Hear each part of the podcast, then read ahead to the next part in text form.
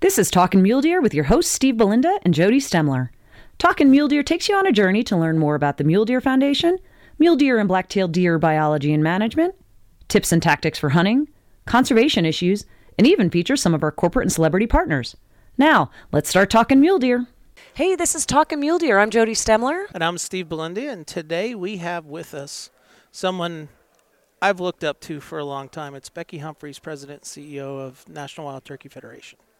Becky, thank you for being here. Oh, my pleasure. It's great to be here. As a woman in the industry, it's a it's a real pr- pleasure to see someone like you um, rise to the level that you have at a state fish and wildlife agency and now at Turkey Federation. Can you tell us a little bit about your background in wildlife and I where you come can. from? I sure can. Well, I'm a Michigander. Uh, was born Is that there. a real term? A Michigander? You bet it is. It is the official term for people from Michigan. So, Well, I'm familiar with the Yoopers, which is the UPers, right? yeah. Okay, I just yeah. didn't know what. and all the people downstate are trolls below the Trolls? bridge. below the bridge. Got it? Okay.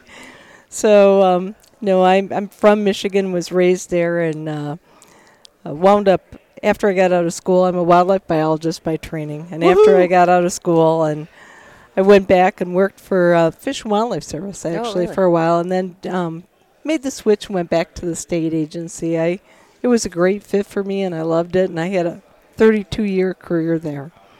Um, I worked as a field biologist for years and years, and loved challenge, and and ultimately that was my un- undoing. I wound up going into management. And, you know, I, Is that always the way? yeah, yeah. So eventually, I wound up working my way up to director of the organization. Never, never desired that. I'll, I'll be the first to tell you.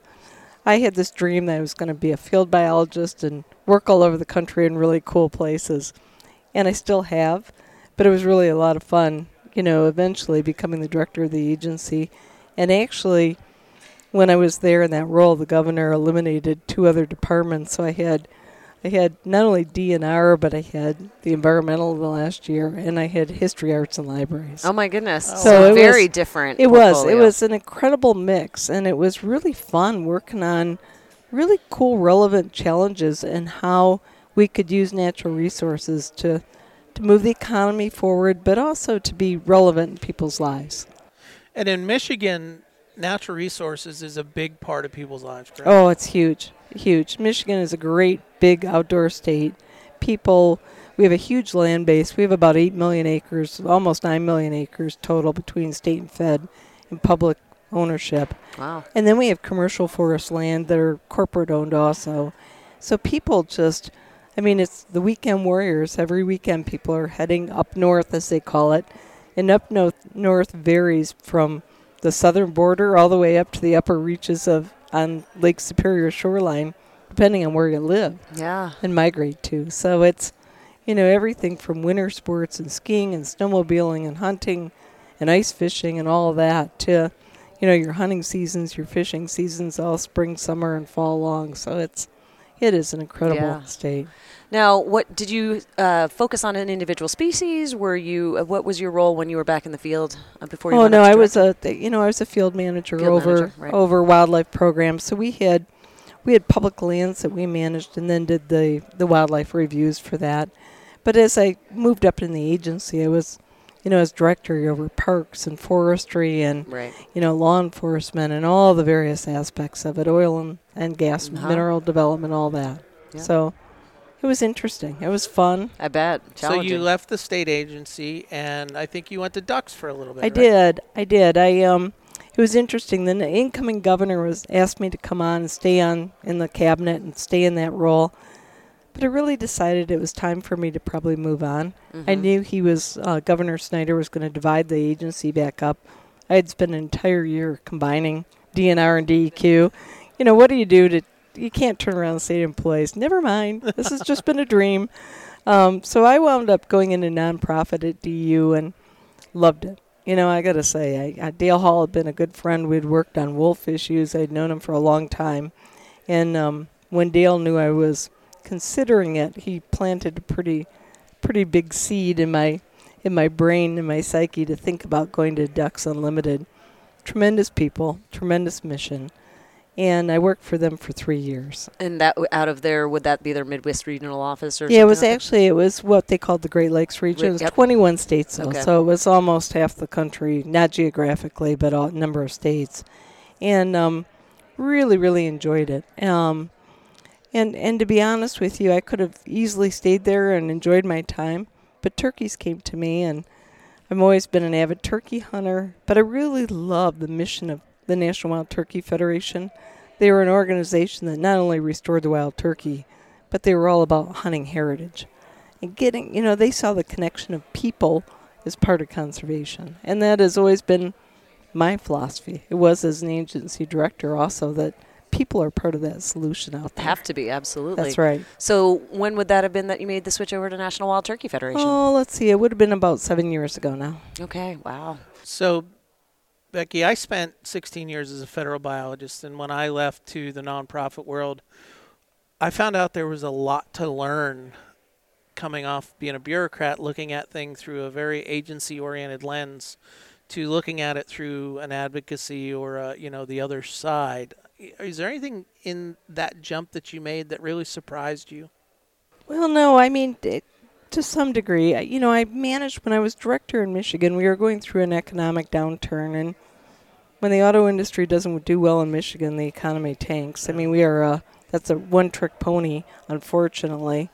And so, as a result of that, we had really been wait looking and and moving to non-taxpayer support. So. During my tenure, we lost all of our general fund support for our state park system, which was large. And quite frankly, it was big land bases that were set up with camping as part of it.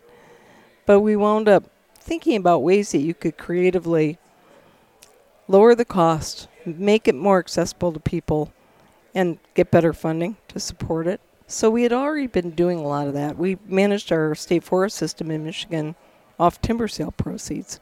So the only general fund we got was for fire suppression.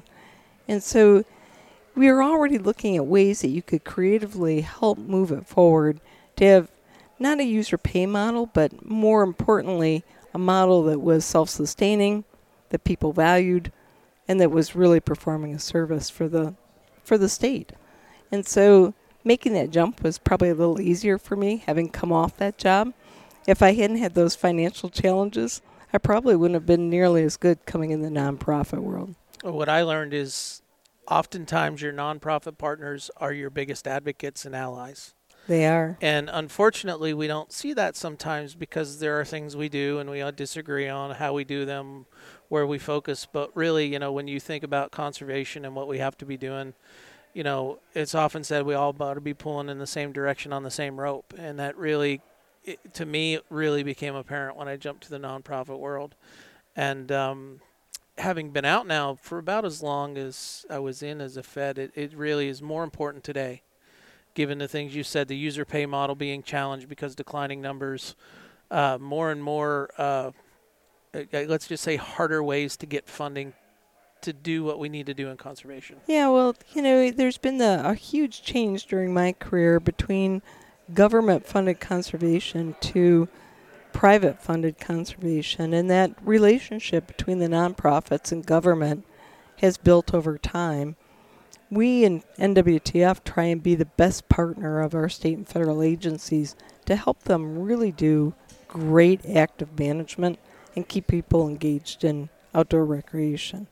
And so it's, you know, it's about figuring out what agencies either cannot do or or don't do well and helping fill those gaps to really do it well for all of us. Absolutely. So that um, you guys have a, an initiative called Save the Habitat, Save the Hunt, and it's kind of a two pronged. And I'd like to talking about the active forest management. Um, the one side is Save the Habitat, That's right. and the other is Save the Hunt, which is your R three effort. So Mm-hmm. we'll we'll save the Save the Hunt part to it. But talking about active forest management, active habitat management, what does that mean? Tell us how and groups like Mule Deer Foundation and Turkey Federation are working on that. Well, you know, we've we've unfortunately taken fire off the landscape, and I mean that unfortunately with this all the wildfires we've seen. Some people might not think that fire is a good thing, but a lot of these habitats are fire-driven habitats. Sometimes the species need fire in order to open up the cones and revegetate that area.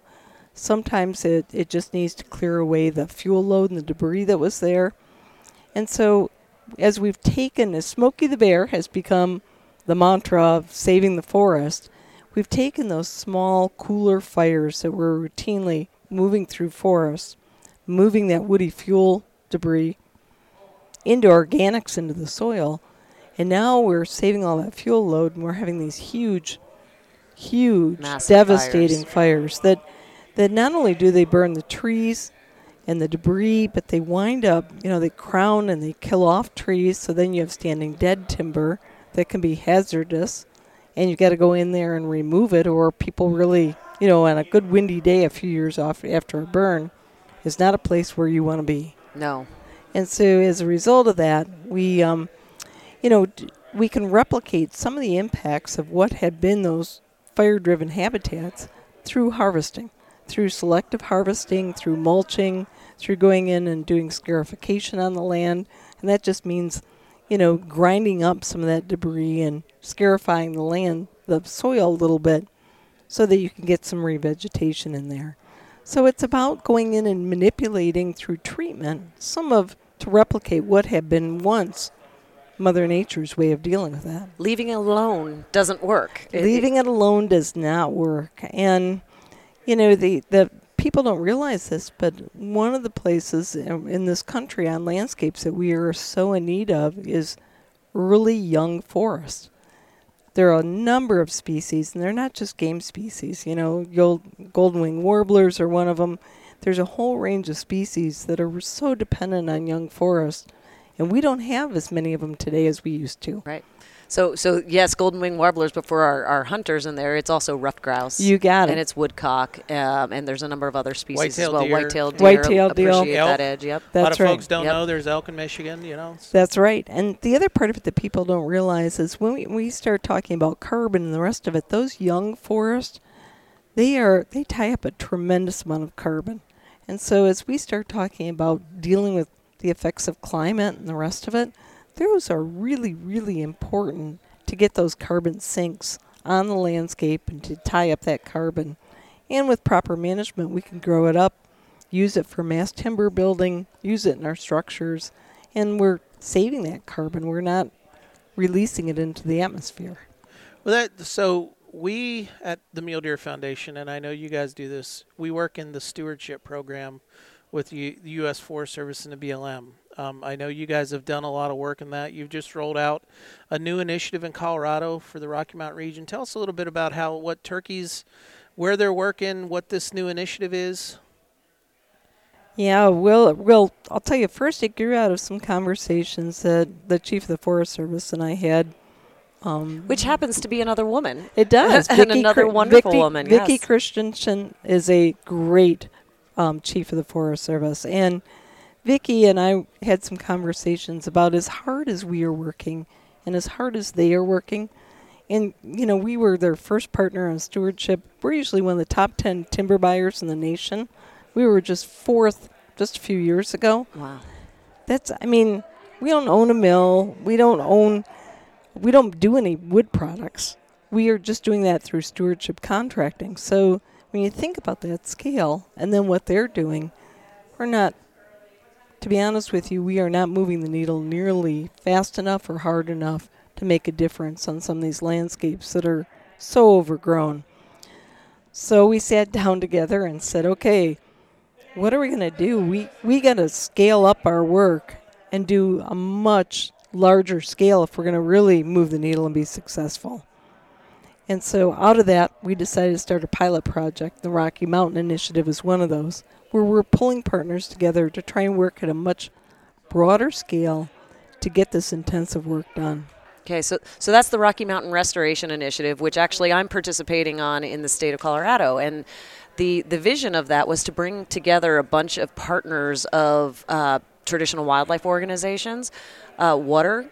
Uh, or you know, so, right. so the water providers, um, a number of local communities, the DNR in the state. There's a That's there's a right. stair- shared stewardship agreement with the the Colorado Department of Natural Resources, and and that partnership evaluated where there were the the highest risks or the areas where a wildfire and wildlife habitat and all of the different uses water uh, interests That's right. and came up with a series of focal areas and then we proceeded through a process of evaluating some uh, some project ideas some concepts and the idea was to pick one that would become a showcase and that decision was made recently. It was. Um, and it was chosen that the southwest region of Colorado around uh, Durango in that area. That's on the San Juan, right? It's on the San Juan, Juan. and that happens to be one of the state's most important migration corridors for mule deer in that area on the eastern part of that as well. So it's a it's a priority area for us as well. So it's kind of neat that that all of these players are coming together from turkeys and Mule Deer Foundation and and the state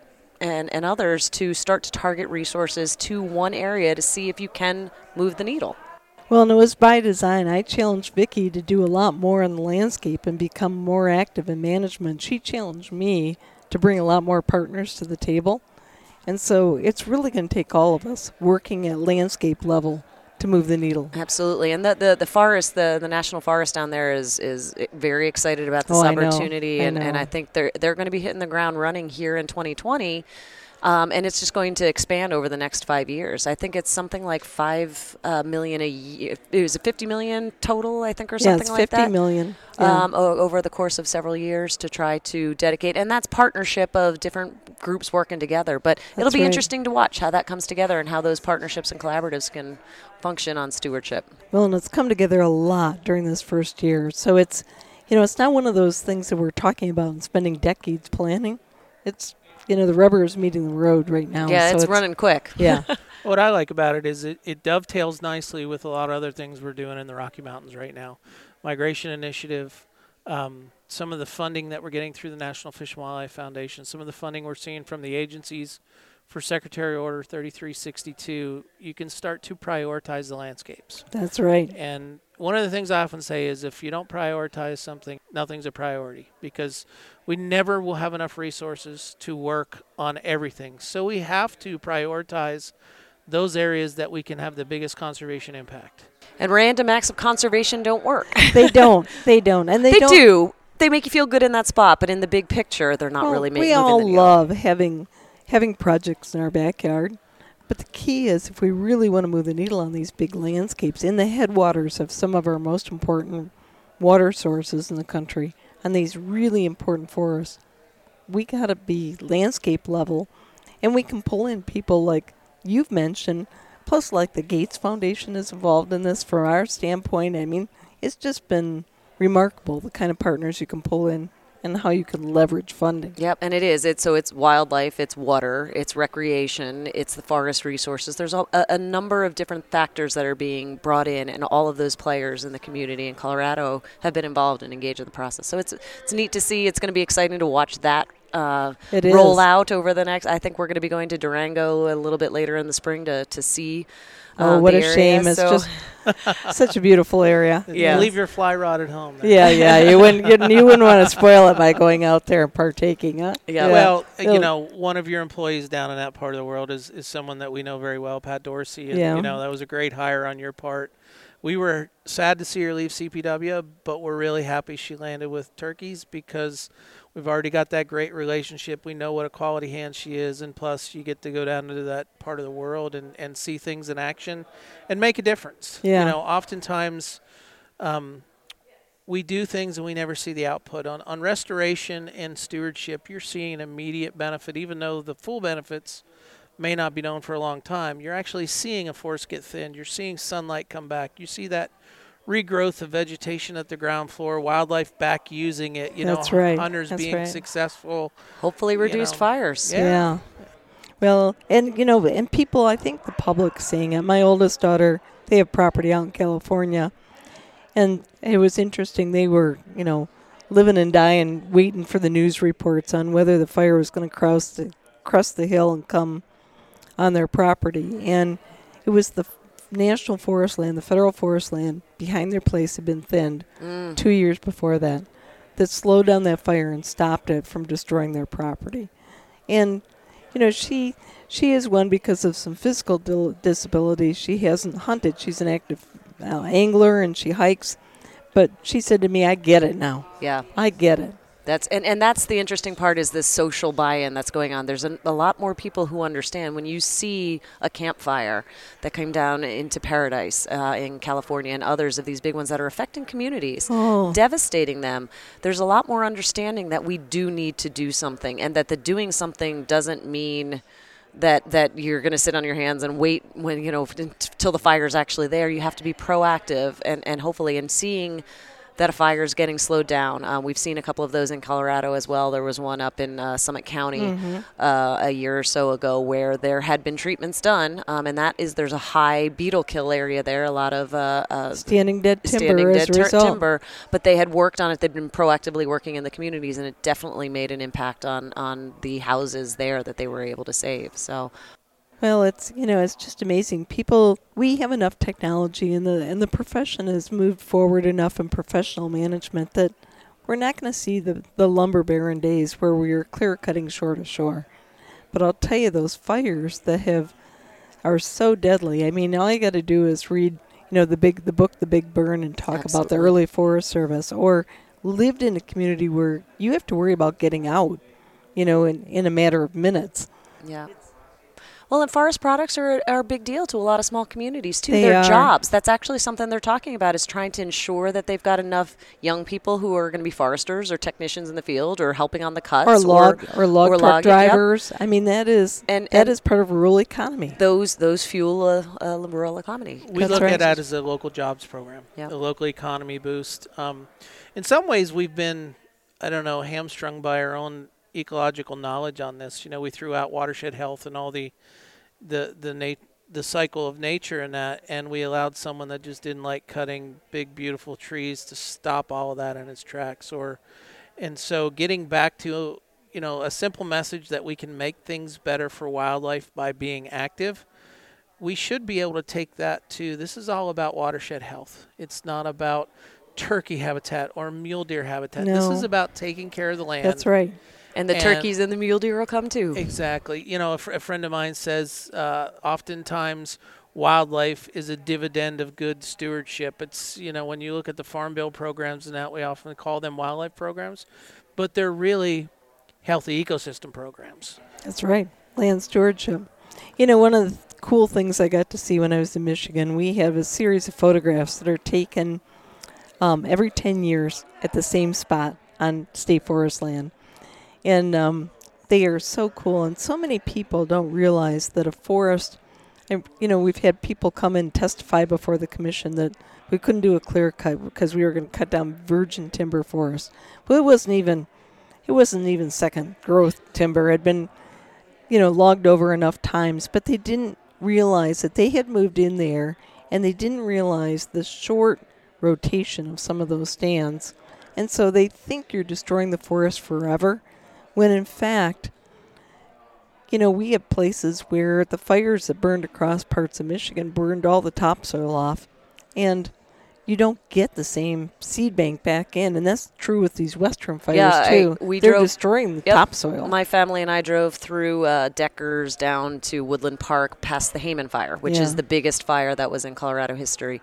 It is still very obvious, and that was 10 or 12 years ago, something my, like that. My wife was on that fire in an engine, so Yeah, longer it- than that. It, It's Yeah. it's been a while, and it's still barren. It burned so hot, and it is still burned all the organic up. Yep, material, so all yep. you're left with are minerals, low soil fertility and minerals. They, I know they've planted in there and tried, but they're not regrowing well because there's just not a lot of fertility there. And so, um, and and in the West, it's drier, and you're not your growth seasons. Are, I mean, it's a lot takes a lot longer to restore.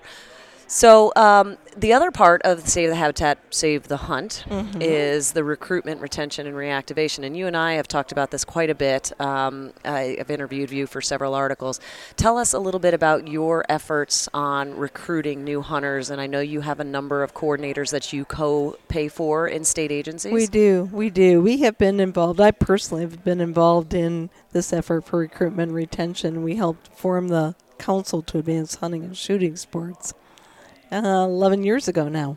And um, out of that was, you know, we needed to better understand what were the barriers, but then we have to take an active role and help really rebuild the ranks of hunters out there. And so we have partnered with a number of the state agencies to put R three coordinators. R three stands for recruitment, retention, reactivation.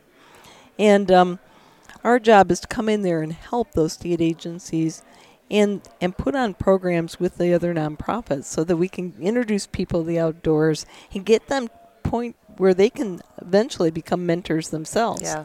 and have a self-sustaining model out there of hunter recruitment and retention. I love the story about Johanna in Ohio. Oh, So this this this is a young woman who's your now your R three coordinator That there. is. But but tell a little bit about her because I've talked to you about her a number of times. Oh, times. she is she is a delightful individual, but she was a, a person that was going. She came from a single parent family. She was adopted. She is she's of Asian Asian descent, but anyhow, she came from a background in a single parent family where her mother, who raised her, did not believe in guns, and so she had the opportunity to get involved in hunting, and go out on her first hunt and be mentored.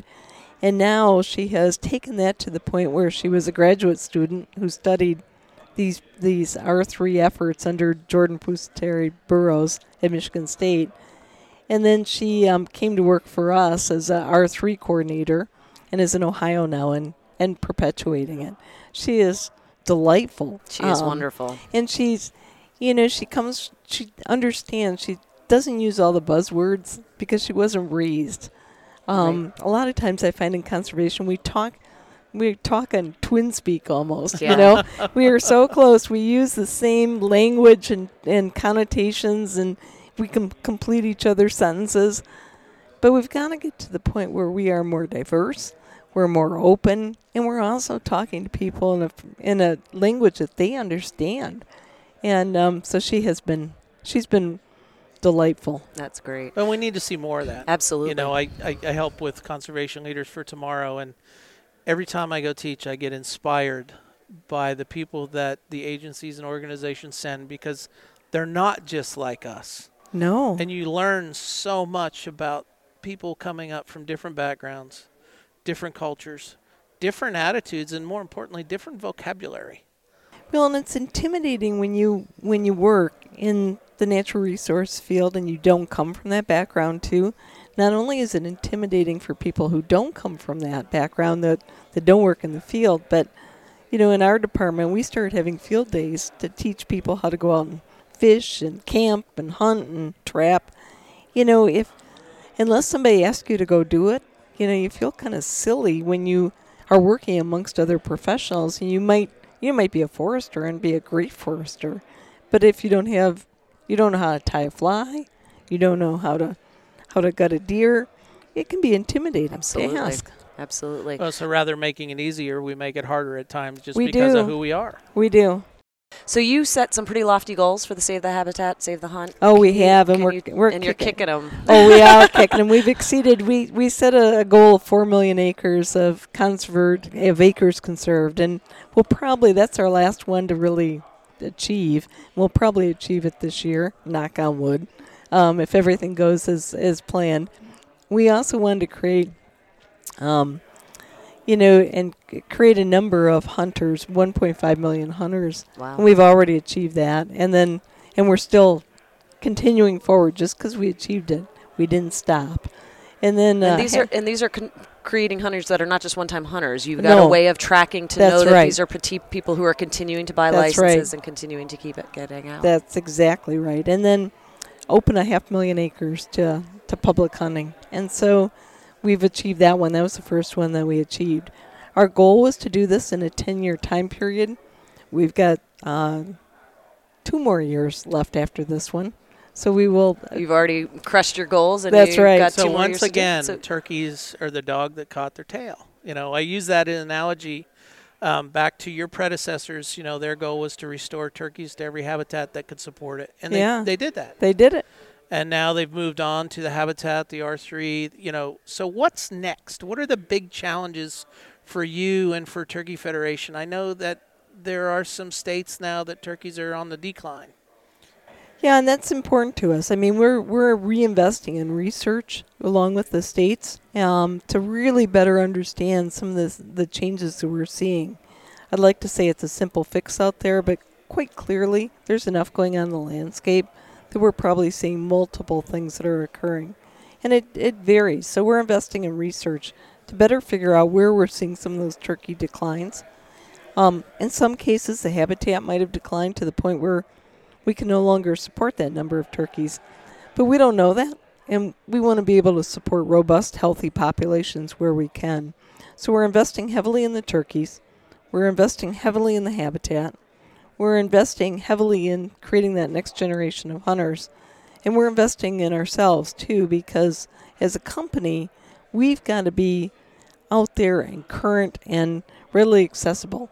The marketplace has changed so much. Yeah, you know, I was amazed when I went to the nonprofit world. You asked what surprises there were. Probably the most surprising surprise I had was I had replaced a operating system in state government, and I went to Ducks Unlimited, and it was their operating system.